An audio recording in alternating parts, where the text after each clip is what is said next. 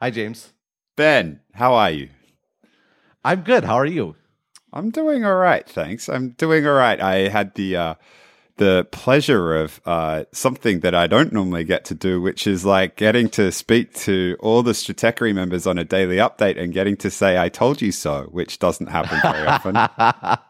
Well, usually we restrict your I told you so's to the podcast, which we will get to in a moment. But yes, you did write for the Daily Update this week. There is a link in the show notes for, it wasn't Daily Update, which is usually for pay, but there is a link in the show notes to a free version of that for folks to check it out, but we will get to it in a moment. For now, I want to thank MailChimp for sponsoring this episode of Exponent, as they do every week. MailChimp has been around since 2001.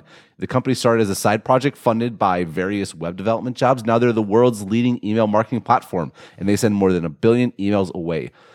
Billion emails a day. MailChimp democratizes technology for small businesses, creating innovative products that empower our customers to grow. And as I've said all along, this sponsorship is particularly meaningful to me because MailChimp is the provider that I use for Stratechery. So our thanks to MailChimp for sponsoring Exponent. Awesome. So this week, I thought we'd talk about a new topic on Exponent. A new topic? What did you have in mind, Ben? There's this burgeoning company in Silicon Valley called Facebook, I don't think we've ever talked about them before. Facebook? Do you mean the Facebook? I don't think we've talked about it either. I mean, obviously, I'm being a bit sarcastic. We've probably talked about. There's probably no company we've talked about more. And so I already know some aspect of our listener base is annoyed because we talk about them a lot. But it's interesting to think about, why do we talk about Facebook a lot? Well, I think, they are potentially right now the most powerful company in the world in terms of its ability to impact society, its reach, the number of eyeballs it has, the fact that there are places in the world where people don't realize the internet is not Facebook. It is probably the company that is most powerful in the world and is the standard bearer for how tech is impacting society, which is the point of this podcast. Yeah, it's really interesting to think about that because I kind of said the same thing. I wrote a piece this week about this manifesto that Mark Zuckerberg wrote called Manifestos Monopolies. Hopefully, everyone listening has read it. If not, the link is in the show notes. Please do read. And I said in there, yeah, Facebook's one of the most powerful companies. And you think about it, like the sort of most powerful company discussion has always been, like, the history of tech has always been Microsoft, right? In the 80s and 90s and early aughts. And I think from a control of, like, their world sort of perspective, that's true. But the reason why saying Facebook is the most powerful, in some respects, there's kind of that ongoing discussion about where's the measurement, where's the impact on productivity statistics, all that sort of stuff, right? And the argument is always, well, there's all this massive customer surplus that's being generated by these companies, right? 98% of Google searches are not monetized or some number like that, right? But what's the value of having any information at any time at the tip of your fingers, right? What's the value of being connected with friends and family and businesses and communities and stuff as Facebook enables that most people don't pay for? And a lot of people around the world aren't really monetized to an extent. I mean, more and more in the US, but the point is there's a ton of customer surplus, right? And if you step away from the sort of economic discussion of these companies, because from an economic perspective, I think Microsoft still remains and probably will always have been sort of the most powerful company, just because everything about the Windows sort of platform was so tied into Windows itself, right? Whereas Facebook, the power that I think, to understand why we can say that Facebook is the most powerful comes back to that sort of measurement challenge that we have. We know that Facebook's the economic value generated by these companies is far greater than what they're capturing. There's a lot of debate as to how you figure that out. But I think the easiest way to see it is to see the broader impact. And we kind of talked about this 2 weeks ago, right? We talked about the inspired media, this idea that Facebook has transformed. It's interesting to look at politics because politics is a competition, right? But the payout is not money per se. The payout is winning elections. Right. And when you see the impact that, like, Facebook, for example, has had on our politics, you realize that the influence and power of this platform is far greater than even its income statement would seem to suggest. Right. And yes, that is absolutely. The interesting thing is, like, you're starting to see society and people's views shaped. And it's not necessarily, I mean, yes, as people will point out, the algorithms are coded by humans, but traditionally to have this kind of influence, there needed to be a puppet master, so to speak, at the string. Someone who had an opinion and was using their ability to control distribution to push that opinion. And what's like, this is a new version of that, where people are self-selecting into the types of things they believe in, and it's reinforcing confirmation biases, and it's resulting in this massive polarization. And it's like, you totally see it in the last election. Like, that's where it really came to the front, and Facebook copped a fair bit of criticism as a result of it too. It's a great point, because I think there's, you know, we've had lots of varied debates about Facebook and various aspects of it, which we will, you know, certainly retouch in today's podcast. But I think the one thing where, and I think you've really brought me around to your side to appreciate the danger here is, you know, even if Facebook's focus, and I think it has been their focus, has been on driving engagement, right? And to me, that's always been a bit of comfort, because at least they're driven by the need to, like, drive profit, right? And you right. drive profit by people on the platform. And yep. yes, and that there are significant bad effects from that, right? The filter bubble is one where it reinforces giving you the things that you want to see, or the things that outrage you, or whatever it might be, and you end up with a feed that looks very different than say the person next to you. And the other one is, you know, we talked about this in the context of the fake news, right? I mean, I've always been a little less. The thing with the fake news controversy that I've always had a problem with is not that denying that it exists, clearly it exists, but rather once you understand the role that confirmation bias and driving engagement plays in the generation of fake news, and why it's even like a viable sort of thing out there, is it's telling people what they already believe, right? And so my argument against fake news has always been, it's not that I'm saying fake news is okay. Of course it's not okay. Like, having bad facts is not okay. But I've always been very skeptical of the impact it had on, say, at a specific election, because the people who are seeing it are people who already believe that, right? And I don't think it was actually changing anyone's mind. Yeah, I agree. The polarization had already taken place, and probably had already taken place in part because of the filter bubble. Like, I'm starting to get, like, it's no longer the case that I have a balanced perspective that's presented to me, and we're sharing the same news feeds, or there are a limited number of sources, so they tend more towards the center as opposed to going out towards the extreme. This is playing into people's, it's playing extreme views, it's allowing confirmation bias, and then that becomes fertile ground for fake news to exist. And I think if you were to, it kind of annoyed me the way that those two things were conflated during the election. I really think that although it's easier to get more outraged about the fake news, the filter bubbles and, like, the reinforcing of your own views and playing to what you already believe and causing people to become more crystallized in extreme views is a much bigger problem than the fake news. Right, and there's just one little point I'm going to pick on you on what you just said, just because I think it's an interesting thing, a point to make, is you mentioned it used to be when you had a limited number of news sources, everyone would get balanced news, right? Mm. That may or may not be true. I don't want to get into debate about bias in the media.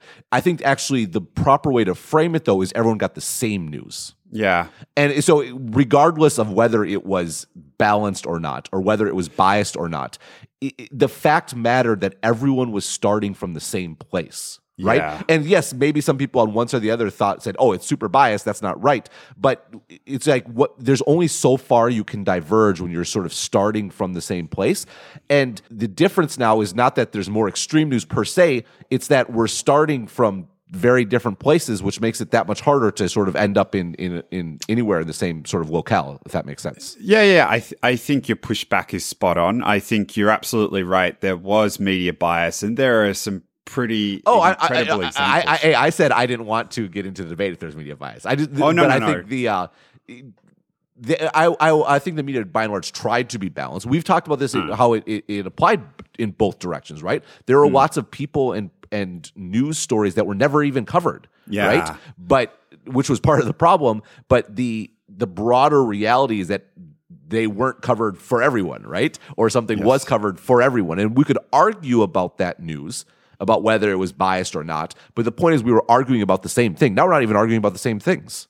Yeah. I mean, the blessing and the curse of the internet, right, is making distribution free. And I guess what I meant to say, and you're right to pull me up on balanced, is that, and I come back to maybe this podcast versus radio stations, like you were driving around in a geographic locale and there were only a certain number of radio stations, so they would tend towards the middle a little bit more to try and attract as broad an audience. And now the internet has just made it so you can go off way out into the fringes and you can attract a really big audience. Like that's the difference between then and now. Absolutely. I think that's very good. I think we're totally on the same page as far as that goes. And so, but I think you also mentioned something that I think is really important. You noted that it was easier sort of get outraged about fake news than about maybe like filter bubbles. Mm. And the you know, there was so much outrage, particularly right after the election, and it kind of felt like Facebook was such an obvious thing to blame in fake news. People were so, particularly in Silicon Valley, Silicon Valley obviously had a very sort of specific point of view on the election, I think is fair to say. And I think there was, like, they're looking for someone to blame. And I think Facebook was a very easy and attractive target. And by all accounts, the sort of not just external of Facebook, but internal of Facebook. People within Facebook, I think, have been very distressed about the role Facebook may or may not have played in the last election. And I think there's some aspect of that. I think that's important context for understanding how this manifesto came about and why Zuckerberg is writing it now. Yeah. Okay. I would agree with that. You know, it's funny. I didn't think of that context when I read this, but I think it's entirely spot on. It actually makes a lot of sense. So to get to the manifesto, and Mark Zuckerberg, it's very interesting because there's different parts to this. The vast majority of the manifesto is an articulation of certain goals and communities that Facebook wants to drive. And that part of it is actually, by and large, seems relatively innocuous. But that is why, in my estimation, it's really important to actually look at the framing and the introduction to this, because that framing and introduction is very political.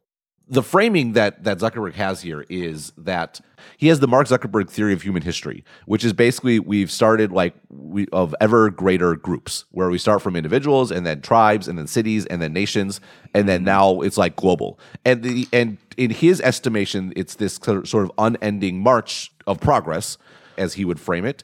And now today we ought to be becoming more global. Our greatest opportunities are global, and our greatest challenges are global. And now he says it right there. Progress now, this is a quote, progress now requires humanity coming together, not just as cities or nations, but also as a global community. And then he frames Facebook as being a critical piece of accomplishing that. And his quote to begin, the most important thing we at Facebook could do is develop the social infrastructure to give people the power to build a global community that works for all of us. Yeah. Yeah. I mean, yeah. You like I can't help but read that in the context of what happened a few months ago. At the same time, like if you were to put that aside, the fact that even there are folks even at Facebook that feel conflicted about what happened a couple of with the election, like put all that aside. Like I think it is phenomenal. Like I identify with this. I identify with lots of it. I don't necessarily agree with it. I don't think, for example, that history is like in broad sweeps that is correct, but it's been far from a linear thing in history where human beings come together. I mean, you have to only go back to the 1920s, which was this golden era, where there was trade, there was free movement of people. It was almost a more global era than what we experience right now. And then the Great Depression hit and it just completely frayed. It's easy for all these things to happen for us to be, and I think this is a point that's come up in the podcast before, to be positively inclined towards diversity and inclusion when the pie is growing and everyone feels like they're doing well. But as soon as people start feeling like they're being left behind, it goes from growing the pie mode into dividing the pie mode and separating things out. And that's part of what it feels like has happened the last little while. Yeah, well, I mean, I'd go further than that. I mean, I think the world was very united under the Roman Empire, and then we had 1,000 years of yeah, fiefdoms. I mean, there's the Ottoman Empire and the Mongols and whatnot. But I don't want to get into a political debate. Like, I think this is an incredibly simplistic view of history. I think the presumption of progress is dangerous. I think because it lulls you into a sense of inevitability. Not just inevitability, but you become lazy and you become you don't know how to handle people who don't understand and differ with you, because you can't understand why isn't it so obvious to them this is the way it ought to be, and you lose sight that you have to work for progress. Progress is something that needs to be fought for. It's not inevitable. Anyhow, the point is, I don't want to get into political debate, and the point I would take away from that is this is a very, very, very political statement. It's unbelievably political. I can have a philosophical debate for days with Mark Zuckerberg about what he said here. Well, and I mean, the point is not to have that debate. It's to observe that he is presenting this as a sort of, obviously, this is the case, and just skating over the fact this is the first 4 or 5 paragraphs of manifesto are as political as you can get. There is a point of view on the world. There is an agenda here. There are implications of that, and it's presented as fait accompli. That's what so many people are missing about, because they agree with him. I'm gonna stop you. Like, this is the flip side. This is our side of the filter bubble, right? Like, the reason people aren't reacting to this is because all the people who are in Silicon Valley who are getting their version of the same newsfeed all agree with everything that he's saying. In fact, agree with it to the point where it's not even registering. It's not even setting off the antibodies like they are with you. And I suspect that's partly because of your background and where you've come from, and both. Well, in particular, the intellectual journey that you've been on, going from conservative to, if I'm to characterize it, and I hope I'm not being unfair, to having a more liberal standpoint. But what's interesting is if you sat down with, I mean, I don't know if you had a chance to watch if you had a chance to watch Steve Bannon at the CPAC, like if you were to get him to characterize why what the point of view was that got Trump into the White House, it's economic nationalism, which stands in complete contrast to so much of what Zuckerberg has written here. Well, I mean, I would push back against any attempt to label my politics, for one. Sorry. No, it's fine. I'm happy to point it out, because I take pride in the fact I'm not easily labeled, because I'm not going to follow any team, frankly. Yep. For one, it's very difficult to read this manifesto and not take it as like in opposition to Trump and what Trump represents, right?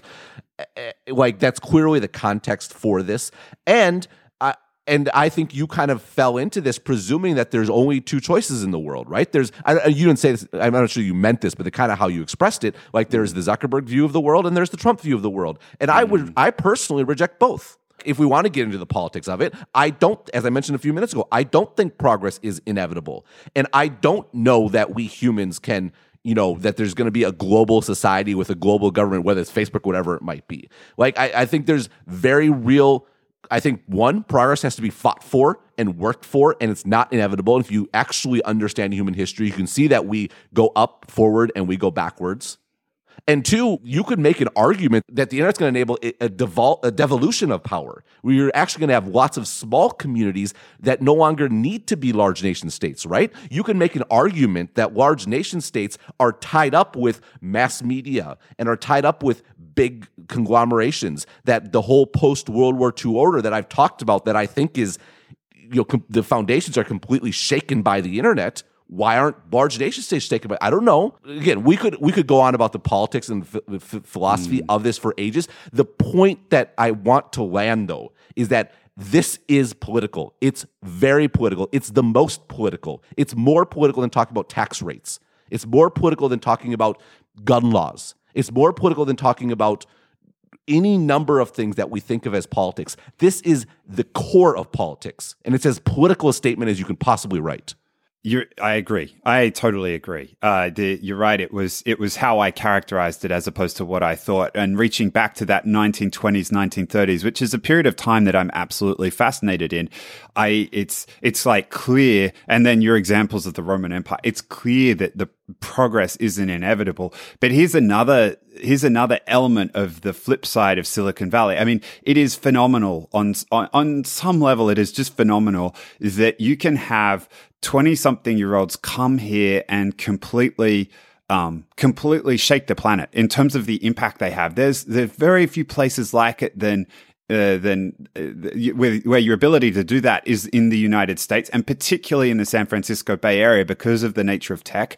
But the downside is this, that you have that limited amount of time, and you've gone to school and you've studied engineering, and not to knock that, I think it's phenomenal. Or in the case of Zuckerberg, left school early. Right, but like there's all this stuff that you don't know. Like the if you haven't been interested in it or you haven't been exposed to it, and typically, by the time you're 40-something or 50-something, your exposure to a bunch of different things is increased. But when you're that young, you lack that exposure and you don't even realize the things you don't realize. And that's how you end up making these statements that are political without even realizing that they are. It's such a great observation. And like so many people in tech have taken the shortcut of, rather than think deeply and come up with their own political philosophy, they have just adopted the philosophy of Silicon Valley as a whole, right? Why? Because that's what we do. We do stuff, we focus on what we focus on, and we take shortcuts everywhere else. That's not a criticism. That's the way humans function, right? I've made that argument in the context of tech, right? It's so the reason I stopped using the term normals as far as people who aren't techies in technology is because it's I dislike the sort of how it sounds. I don't like the implications of it. It's like Harry Potter. What's the term for people who aren't magicians? Muggles. Muggles, yeah. It's like kind of derogatory.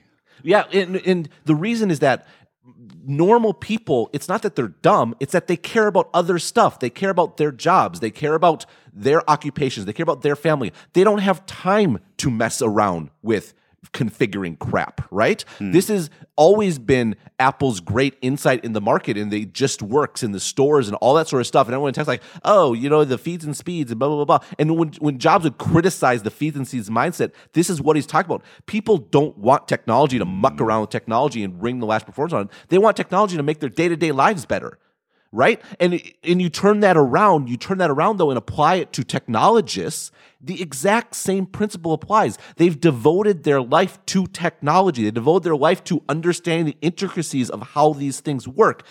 By definition, they have not devoted their life to political philosophy. They have not devoted their life to the day-to-day goings on of what, you know, people's lives. That's what's so interesting about Apple, though, right? Like, they are the one tech company that specifically states that it's marrying technology with the liberal arts. Like, and that's almost a unique point of view out here. And you contrast that with the insight that Zuckerberg had about human behavior, that one insight he had at the start, and how he used that. Like, he got it from living his life and he used that to build the company. But there has been none of that continual exposure around things. Like, everything is then being reduced to A/B testing and seeing how people interact and optimizing around that. And you've lost all that richness that you're describing, the philosophy and all the other elements to life that there's so much value in. But because there's not a direct link between what he's doing right now and that, he's not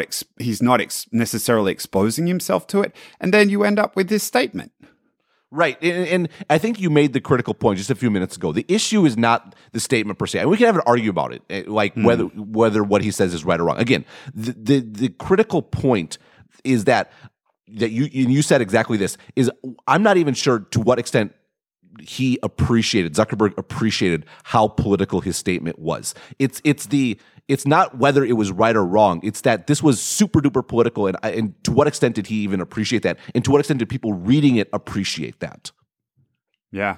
So the reason this matters, that was a very sort of long introduction, is one of the core debates of for this podcast in with regards to Facebook is to what extent ought there be some sort of regulation? Because I think we've both appreciated that Facebook has massive power. And that power, again, is not just economic power. It's the reason why it mattered that we all saw the same news is because it matters what we see. It's the reason why advertising works. I was like, oh, advertising doesn't affect me. It does affect you. I'm sorry. What you see affects you in usually the most effective advertising is subconscious. You don't even realize the effect it's having on you. You just end up choosing, you know, that laundry detergent because you think you want to say, oh, I'm so smart, I chose this.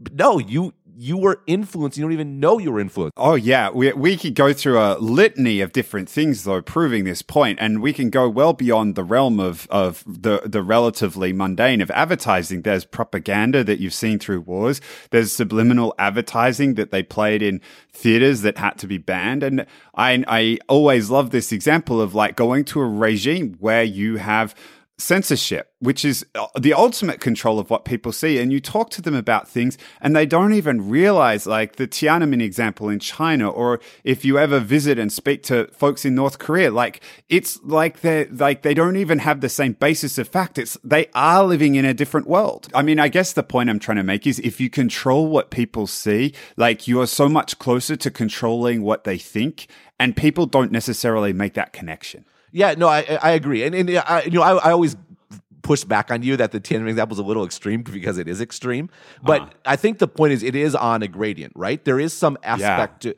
and I would just go back to even looking at the same news. Even if you and I both read the New York Times, and I think the New York Times is great, and you think the New York Times is super biased and left wing, and you know all the things that conservatives have traditionally said about it. The fact that we're both reading the New York Times means we're actually much closer, even if we disagree with what we're reading, right? Because we're starting with a common basis.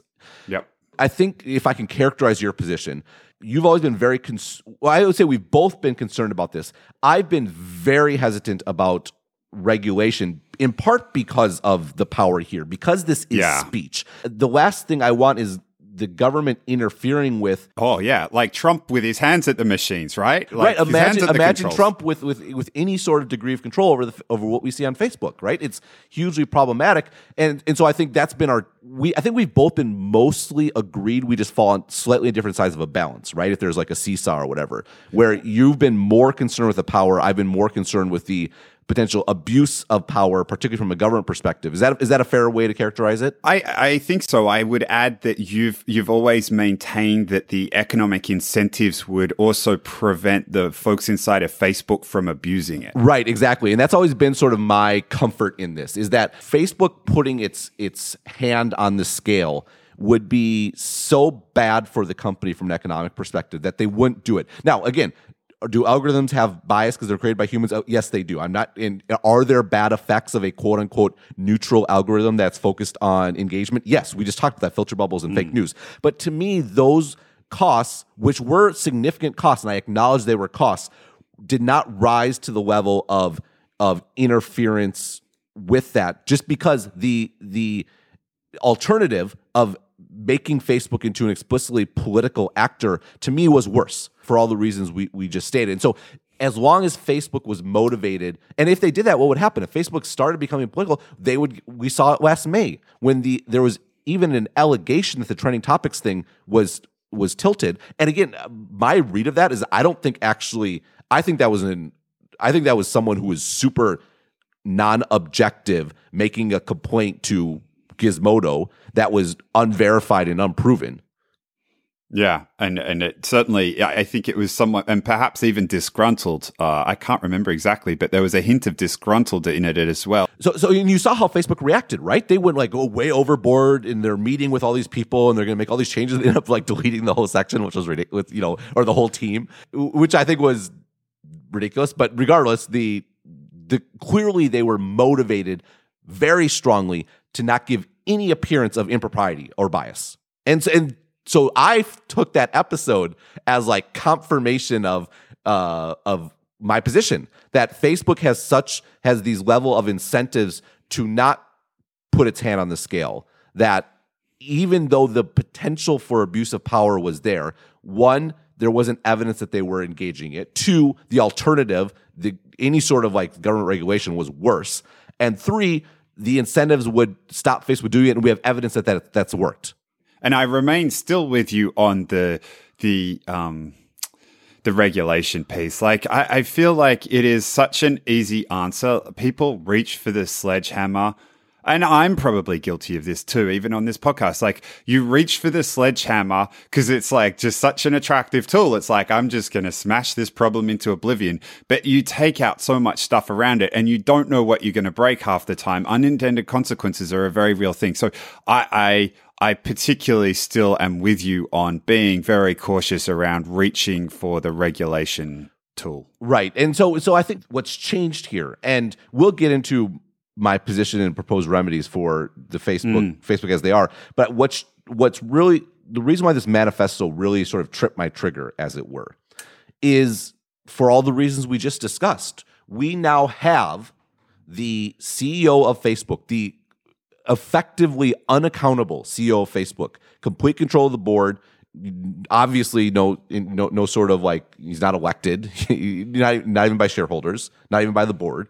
Basically, making extremely political statements and then saying he is going to use Facebook to achieve them. And again, let me be super duper clear. There's a lot of people that agree with Mark Zuckerberg's politics, and they agree with his proposals. And my argument is, even if you agree, this should terrify you. The issue is not whether Mark Zuckerberg, and this is why we are kind of us getting into a debate about his political points was self-defeating as far as this podcast goes, because the point is not whether he's right or wrong. The point is the massive concentration of power that Facebook holds being used for unaccountable political ends. This is very bad. I mean, obviously, I totally agree. And I guess in this, and I've brought him up a couple of times, and he's obviously different to Zuckerberg in a number of ways. But I think the advantage that I had in this debate was the living through what it was like with Rupert Murdoch in Australia and the impact he had on Australian life as he concentrated so much media power. And it's interesting because there was an evolution that happened as well. So there's this really fascinating interview that happened with the Australian broadcast company, the Australian National Broadcaster, all the way back in 1967. And there's a quote that I want to read of Murdoch's about this, which is, I think the important thing is that there is plenty of newspapers with plenty of different people controlling them, so there's a variety of viewpoints, so there's a choice for the public. There is freedom of the press that is needed. Freedom of the press mustn't be one-sided just for a publisher to speak as he pleases to try and bully the community. And what's interesting, I mean, I would agree with a lot of what Murdoch says, but his point of view changes, and that's exactly what could happen with Zuckerberg here. You don't want all that power concentrated in the hands of one person because, as Murdoch demonstrated, they don't always act in their financial best interests. They're more interested in other things once they get to this point of extreme wealth. But B, they can change their minds. And if they have that much power, and if they are entirely unaccountable and they change their minds, what do you do? You have no recourse. I don't care if they change their minds, though. My concern is even ahead of that. The issue is not whether I agree or don't agree with Zuckerberg. The issue is that no one person, no one company can, and this is a political statement on my part, but I don't believe any one person can know the best possible outcome, chart the best possible path for other people, for other countries, for the entire world. The reason why I do believe in markets and I believe in capitalism is the pursuit of multiple options. The entire point of let me give you an example. I think this was really interesting. That Tim Wu, very famous for coining the term net neutrality and arguing about this, was on a podcast with Ezra Klein a couple months ago. Great interview. I love Klein's podcast in general, in part because he gets people such a wide range of viewpoints that I think it's really fascinating. It's a good discussion. But Tim Wu said something to the effect of he was working in Washington, and then he went to work in Silicon Valley during the .com era. And he's like, I went there, and everyone's like, these guys are so smart. It's like, they weren't any smarter than anyone else. And I don't understand this whole point that the private sector is better because they're not smarter than people in government. And this was, and this was such, this is such a mischaracterization of the belief in markets. And the mischaracterization is no one, the point of people like me who believe this is not that people are smarter in the private sector. I don't think that at all. I think there's tons of smart people in the public sector. The point, though, is that no one is smart enough. The entire idea is that no one knows everything. And so the best thing to do is to shoot 100, let 1,000 flowers bloom, let 1,000,000 flowers bloom, let people experiment and figure out all kinds of potential solutions, because that's the best way to find the best one. My belief in the market is not that some people, is that people in the private sector are smarter than those in the government sector. My belief is that everyone's stupid.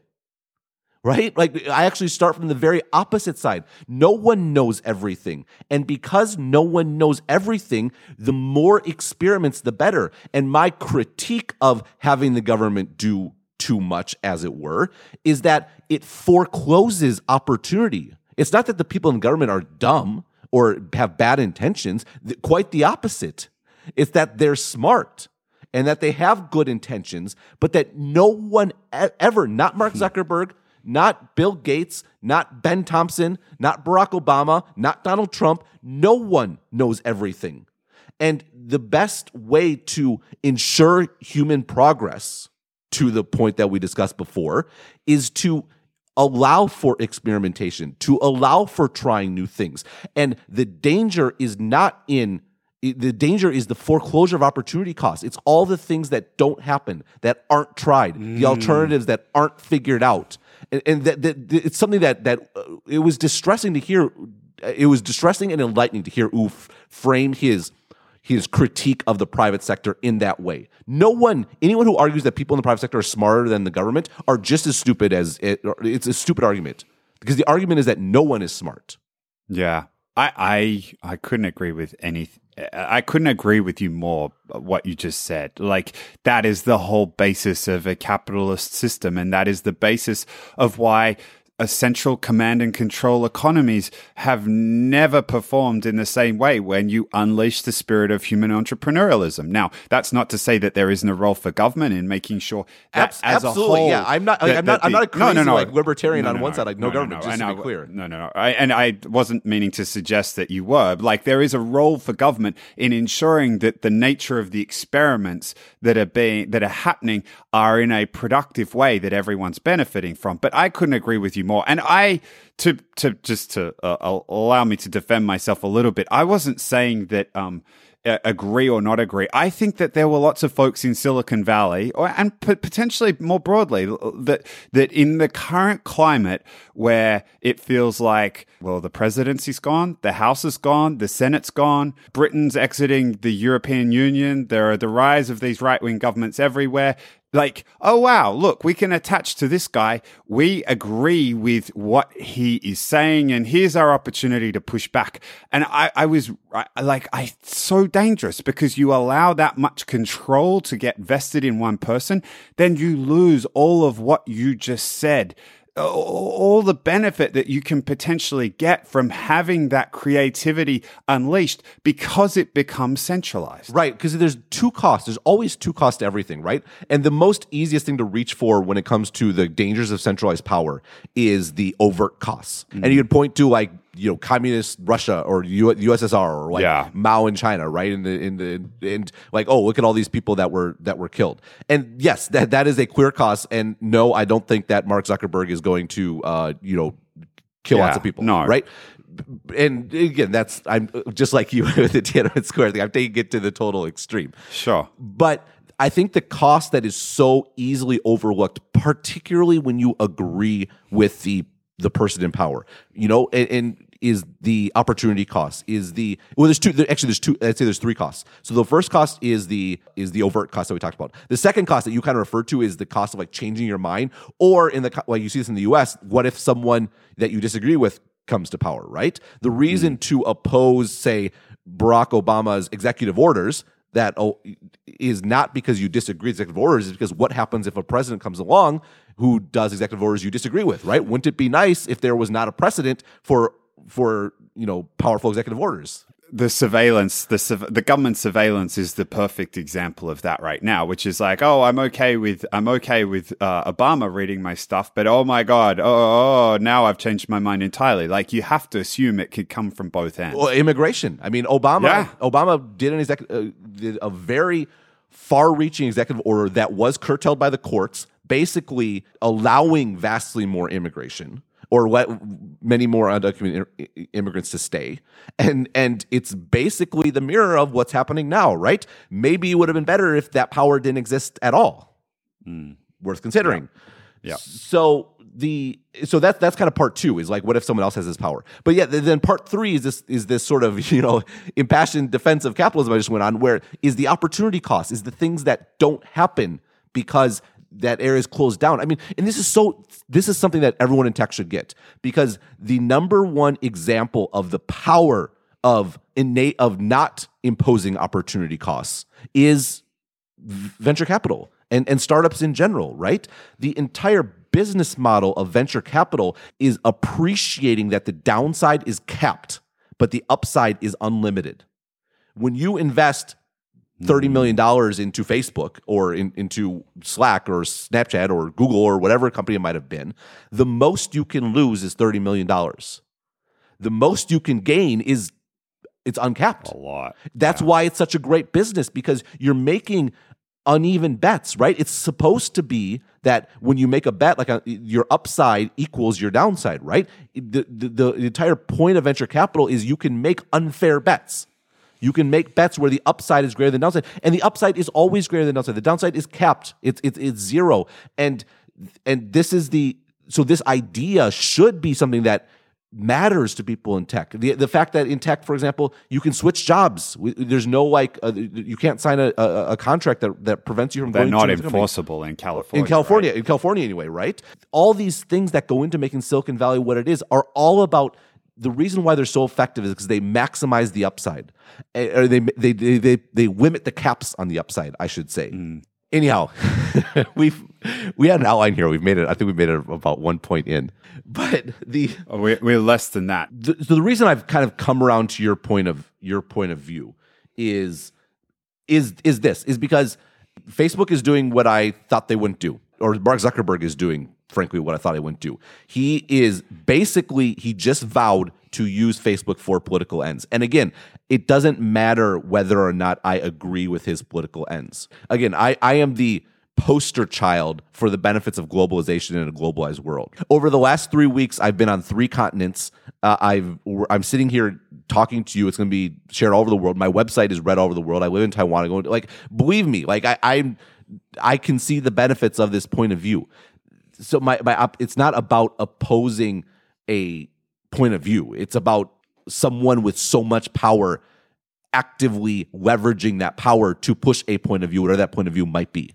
It's crazy that it's happening, and it's still not immediately clear that he recognizes that that's what he's doing. And it's only when you dive into it and you have exposure outside of the bubble such that you can react and actually see that this is a political statement, that you recognize that that's what's happening. And that's what's crazy about it. Like, it's I don't even know he's really realizing he's doing it.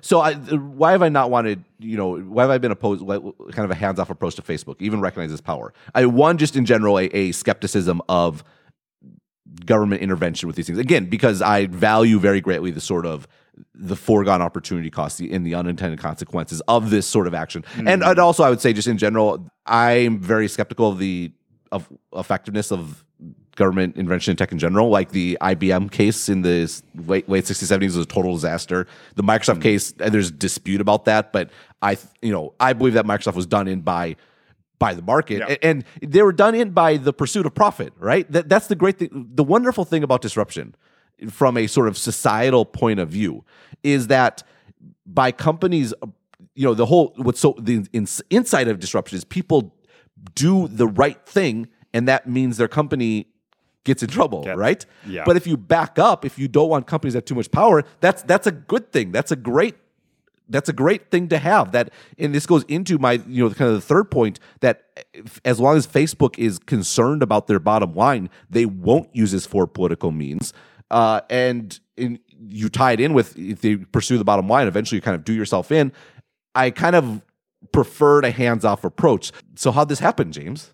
I would say that your reliance on folks always following or being like the bottom line, appealing to or controlling or having a motivational power over folks isn't always right. And it's particularly the case that when these founders, and I like to, like, I think of these, there are certain companies that exit the stratosphere, like Google, Facebook, Apple. When this happens, the distinction between what we would say is incentives, which are more extrinsic motivators, and true motivation, which are much more intrinsic in nature, like, it's almost like those folks, when they get out of the stratosphere, the gravity of incentives no longer applies to them, and they start thinking about the world differently. They start thinking about other things that matter to them, like having an impact. And you see it time and time again, like people like Bill Gates and Warren Buffett and so on, like doing things that from an incentive point of view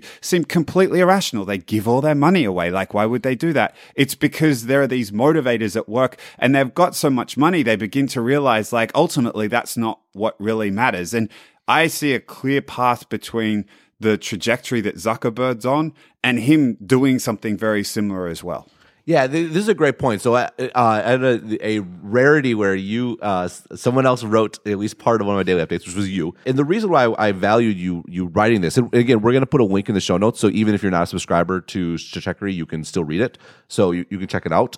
And basically, your point was, and I'm gonna kind of restate it in a very sort of explicit sort of terms, is what I got wrong, and why I about Facebook and about Zuckerberg is that looking at incentives is a very powerful way to view the world, and it's a core part of the way that I do my analysis, and it's one of those things where 99% it serves me very well, right, and I think gives insights that might not be achieved otherwise. But your point is that there's a difference between, and we've talked about it on this podcast, between incentives that where you want to make more money, for example, and motivation where you want to change the world. And folks like Mark Zuckerberg are no longer bound by the desire to make money. And it's a great point. He's one of the richest people in the world, and he has no like external board control to kind of hold him back. And if anything, it's gotten worse, right? There's the share sort of reorganization thing last year where he's working so he can keep control without even owning shares, right? So he's actually explicitly divorcing this sort of thing. And I think that's something, and you're right to nail me on it. That's what I missed. What I missed was what happens when someone with this level of power becomes divorced from the sort of incentives to not abuse that power. And it's something that could have been picked up on before he wrote this piece, and arguably you did, and credit to you.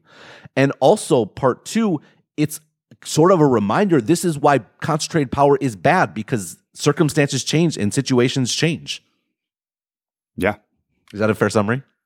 Yeah, I'm gonna bask in the glow of that for just a second. Sorry. So I do want to add, there's one other thing that's, I think, changed my perspective on Facebook. And that is, if you think about, like, I would say there's different types of regulation, right? And again, I'm not anti-regulation per se. I'm instinctually suspicious. And the reason I'm suspicious is because regulation is very easy to see the benefits. You can measure, these people are not being hurt, or we're making sure people aren't upset about their haircut, or what, if you want to take away some of the silly regulations, right?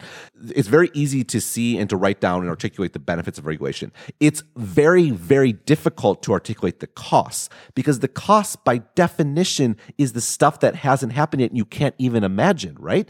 My whole defense of the market was that people will come up with solutions that very smart people cannot come up with. And if very smart people cannot come up with solutions, by definition, they can't articulate the costs. Do you see what I'm saying, right? Totally. There's impossible. No counterfactual. Yeah, it's not just hard, it is impossible to measure the cost of regulation because you don't know what's foregone.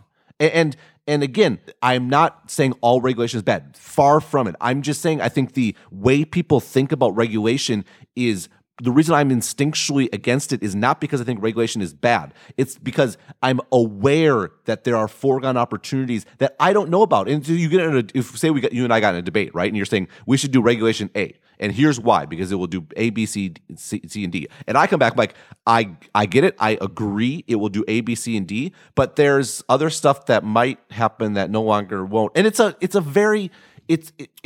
sounds stupid, right? Because there's a faith aspect to this, and by faith I don't mean blind faith. I mean the presumption that human ingenuity at scale, when unleashed and enabled, will come up with things that we can't imagine. You and I didn't think of Snapchat. You and I didn't think of Facebook. You and I didn't think of Google. You and I didn't think of Apple. But someone did. It's easy to let me see if I can recast what you're saying. It's easy to argue against regulation when someone's getting hurt, but it's really hard to, because you can point and you can say, well, yeah, but what's going to happen to this person's livelihood if you do this? What's going to happen to that person's whatever? Like, you're doing damage. But and that's often the basis of the debate that people have around regulation, but you're going to hurt this person as a result. But the problem is with these unintended consequences and preventing things from happening, you're doing damage to some future person that they haven't even had the opportunity to arrive at, and yet. You will never know the damage that you did. You'll never ever know what businesses were not started because of regulation, what opportunities were not taken advantage of. And because they don't exist yet, it's really hard because like when these debates happen, it tends to be simplistic. It's like, oh, but look, here's the benefit and here's the cost. Like, you're hurting this person, but you're hurting some person who hasn't even had the opportunity to build that thing that you're then hurting. And this is something that, again, should resonate with our audience and people in tech, because what's an argument we've made about Apple, right? What is something that Apple gets right that so many people did not? It's that Apple, more than any other company, has always valued the things, the experiences of using a product that can't be measured. You can't put it on a spreadsheet, the advantage of having an integrated sort of product that smooths over rough edges for you. And the reason why companies have traditionally not valued it is you can't measure it. You can't put it on a spreadsheet. But Apple's broad success is evidence that it exists. Even if we can't measure it, just look at the company, right? The fact they are so successful, it says that there has to be something there. We can't measure it, but we know it's there because this other thing is happening, right? It's the same sort of argument here. I can't measure the lack of regulation and the benefits that goes, but I can point to Silicon Valley. I can point to the United States broadly. I can point to economies that focus on a lower regulatory environment and have more dynamic economies. And it's the absence of something that is almost the best sort of evidence that you can come up with versus other very high regulated economies that are much more sclerotic. Yeah. So I totally agree. Now that we've gone through that so extensively, why don't you tell me your regulatory suggestions for Facebook? The reason why I've gone on this long-standing defense is because it's not that I'm anti-regulation. It's that I'm pro opportunity benefit as opposed to the opposite of opportunity cost. I'm pro enabling new things. I'm pro making new things possible. And the reason why I absolutely do, as a rule, favor regulation in the context of monopoly power. And whether that be structural with things like, the cable and internet access, or whether in this case it be in the context of Facebook, is the exact same reason. The problem with having a monopoly is that the monopoly now becomes the new limit on new opportunities. It's new things that aren't created, new opportunities that aren't taken advantage of because there is a monopoly player foreclosing something new, right? And in this case, the number one thing that prompted me to write this was Zuckerberg's manifesto and my extreme discomfort with him vowing to use Facebook for political means. That's number one, without a question. But number two is Snapchat, frankly. Snapchat identified a fundamental not weakness, but a hole in Facebook by virtue of Facebook derived its value by being the digital representation of everyone. But there's places we don't want to be our public selves. We want to be our private selves. Snapchat had this brilliant insight, nailed the market, has taken this great ladder up sort of strategy, expanded its market, and what happens? Facebook can walk in, and the power of its network is such it can basically completely stop the company in its tracks. From a business perspective, kudos to Facebook. From a is this good for society perspective, I have problems. Again, as we talk about, I don't have problems with copying features and stuff like that. I wanted to make that point. Like, I don't think you can... It's distinct because I don't want to walk back what we argued previously. Like, if there are two young companies and they're competing and they're copying one another, then good. Like, the notion of people in the tech industry being able to copy one another, fantastic. When you're copying from a position, and I agree with what you're saying, when you're copying from a position of effectively monopoly strength over the network, such that you can copy and you can crush any competitor as a result of your incumbent position, that's something else. So like the copying aside, I still support that argument, but the notion that something should be done about the effective monopoly status that Facebook has reached in social networks, and there's a pretty good argument that that's where it's got to. I think you're spot on. Exactly. And I think the Snapchat struggles and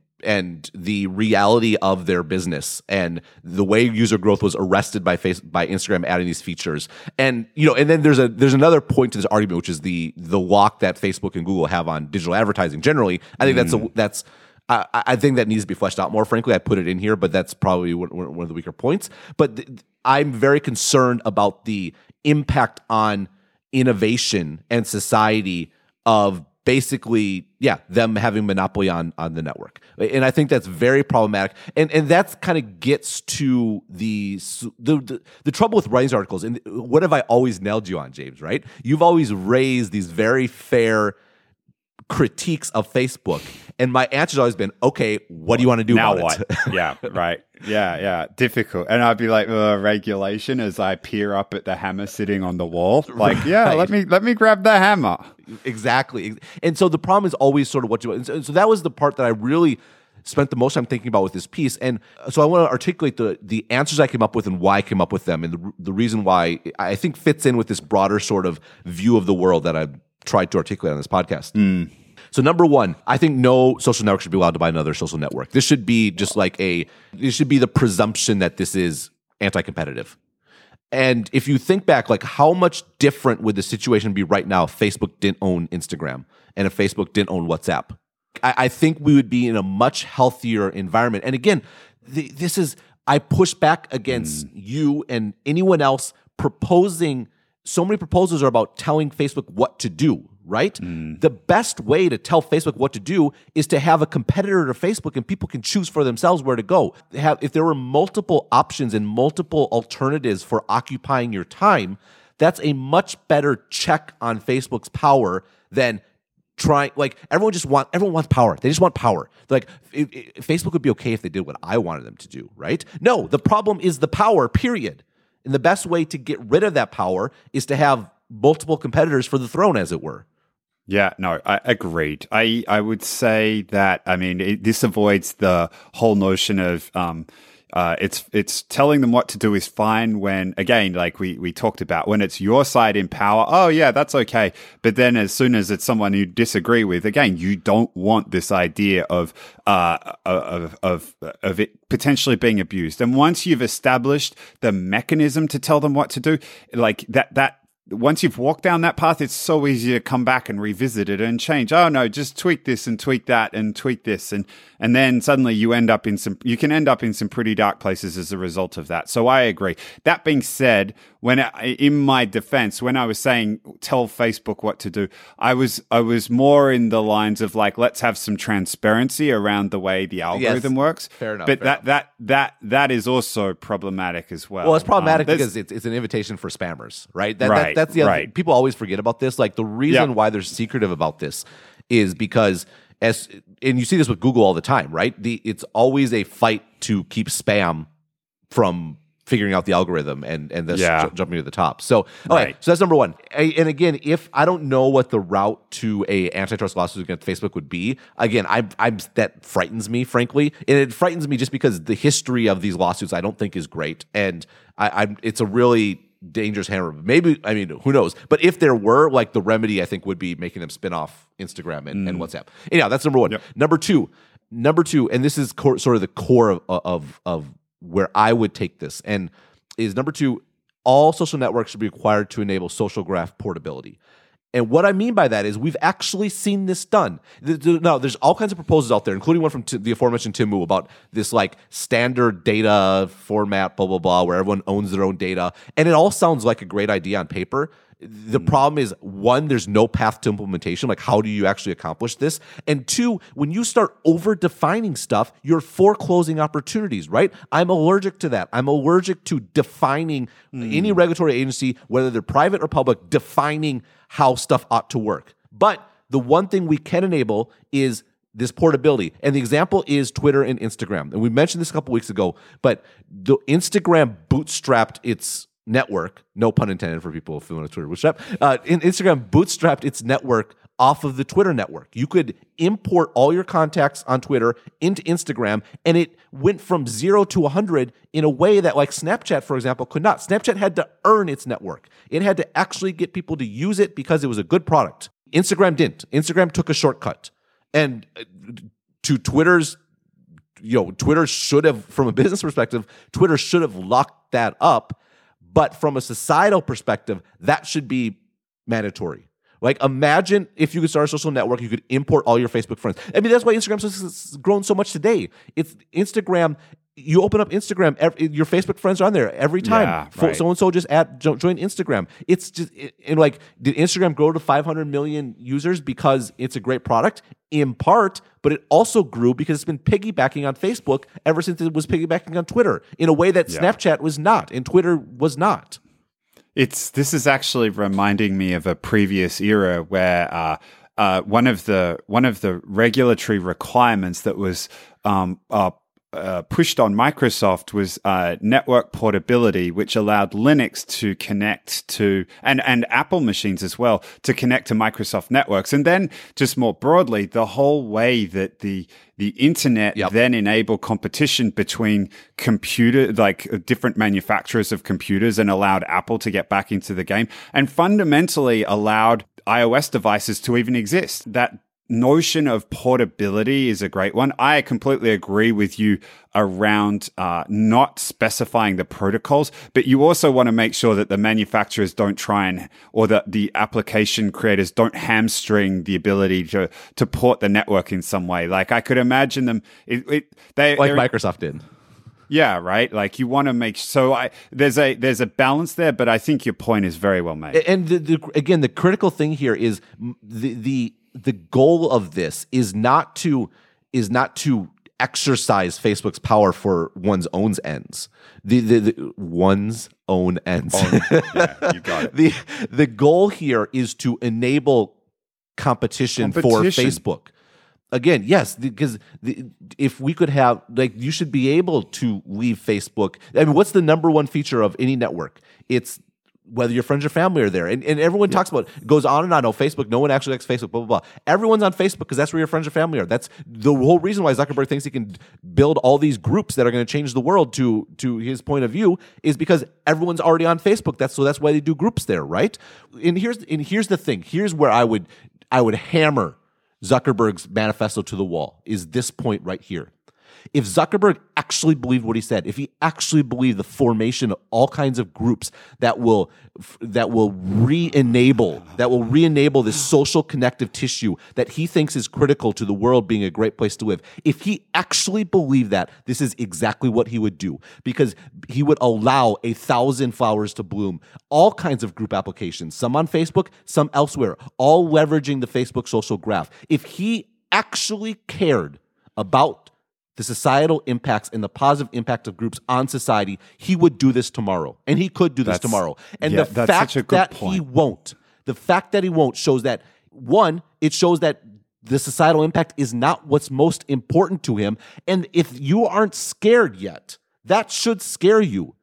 He is proposing to take actions that impact the global political climate community, and he doesn't even care the most about the world. He cares the most about Facebook.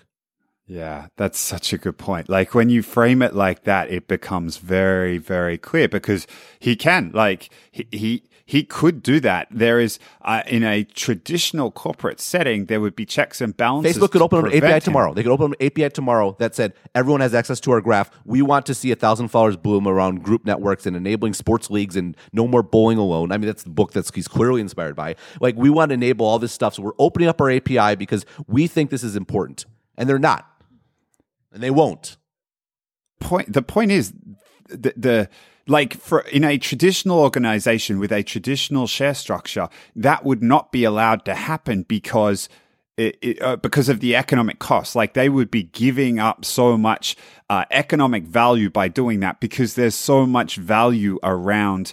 There's so much value embedded in the social graph, but the fact that he is not doing that, and he can, because of the incredible power that he has vested in his own control, speaks exactly to that point. Like, there is no rationale for why he's not allowing it to happen, other than what you just said, that his order of priorities is 1, Facebook, 2, all this stuff that I'm spouting about, like making the world a better place. Right, and it's not. And to your point, it's not necessarily Facebook's profitability, right? Because you wouldn't want to make Facebook political at all. You wouldn't want to push me over the line to write an article saying Facebook is a problem. Yeah, I mean, and I have written, I will continue to write articles about Facebook's business. Right, I think it's been something that I think has benefited Stratechery. Like, I've been pretty consistent. This is a dominant company in a way that most people in Silicon Valley don't appreciate, and I will continue to write that. But I will also now write, and I'm going to continue to, that's a problem. Can I edit one thing in? I don't know if you can make it fit, but like, I would love it if you could. Now that you've told us why regulation is bad, Ben, what are your regulatory suggestions for Facebook? If you can make it fit, that would be amazing. And I know you're joking, but I'm glad you framed it that way, because again, I'm not anti-regulation. I am pro properly understanding the costs of regulation, and actually, it's my articulation of the cost of regulation that, in this case, lead me to proposing regulation.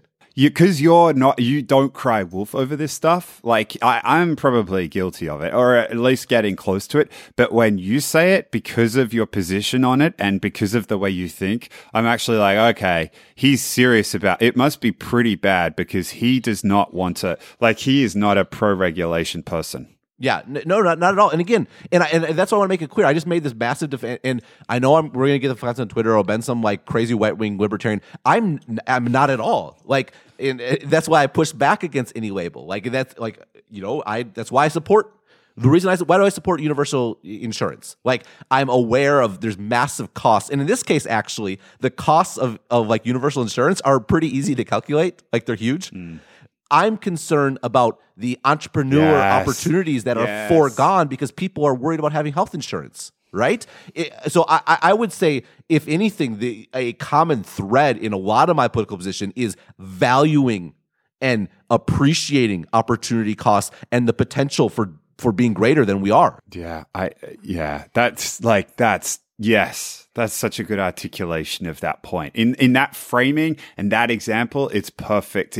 It's the perfect example to highlight what you're driving at, that we're missing out on all this stuff because people don't feel comfortable taking risks that could, who knows how many more of these amazing tech companies could have been born had people felt comfortable taking the risk. But because it wasn't there, they didn't feel comfortable to take that leap. Not just that, how many more amazing like restaurants, how many more amazing blogs, how many more amazing, like, and we're in this world where we're worried about automation taking away jobs, appropriately so, but the solution is not to go backwards. We can't go backwards. That world is gone.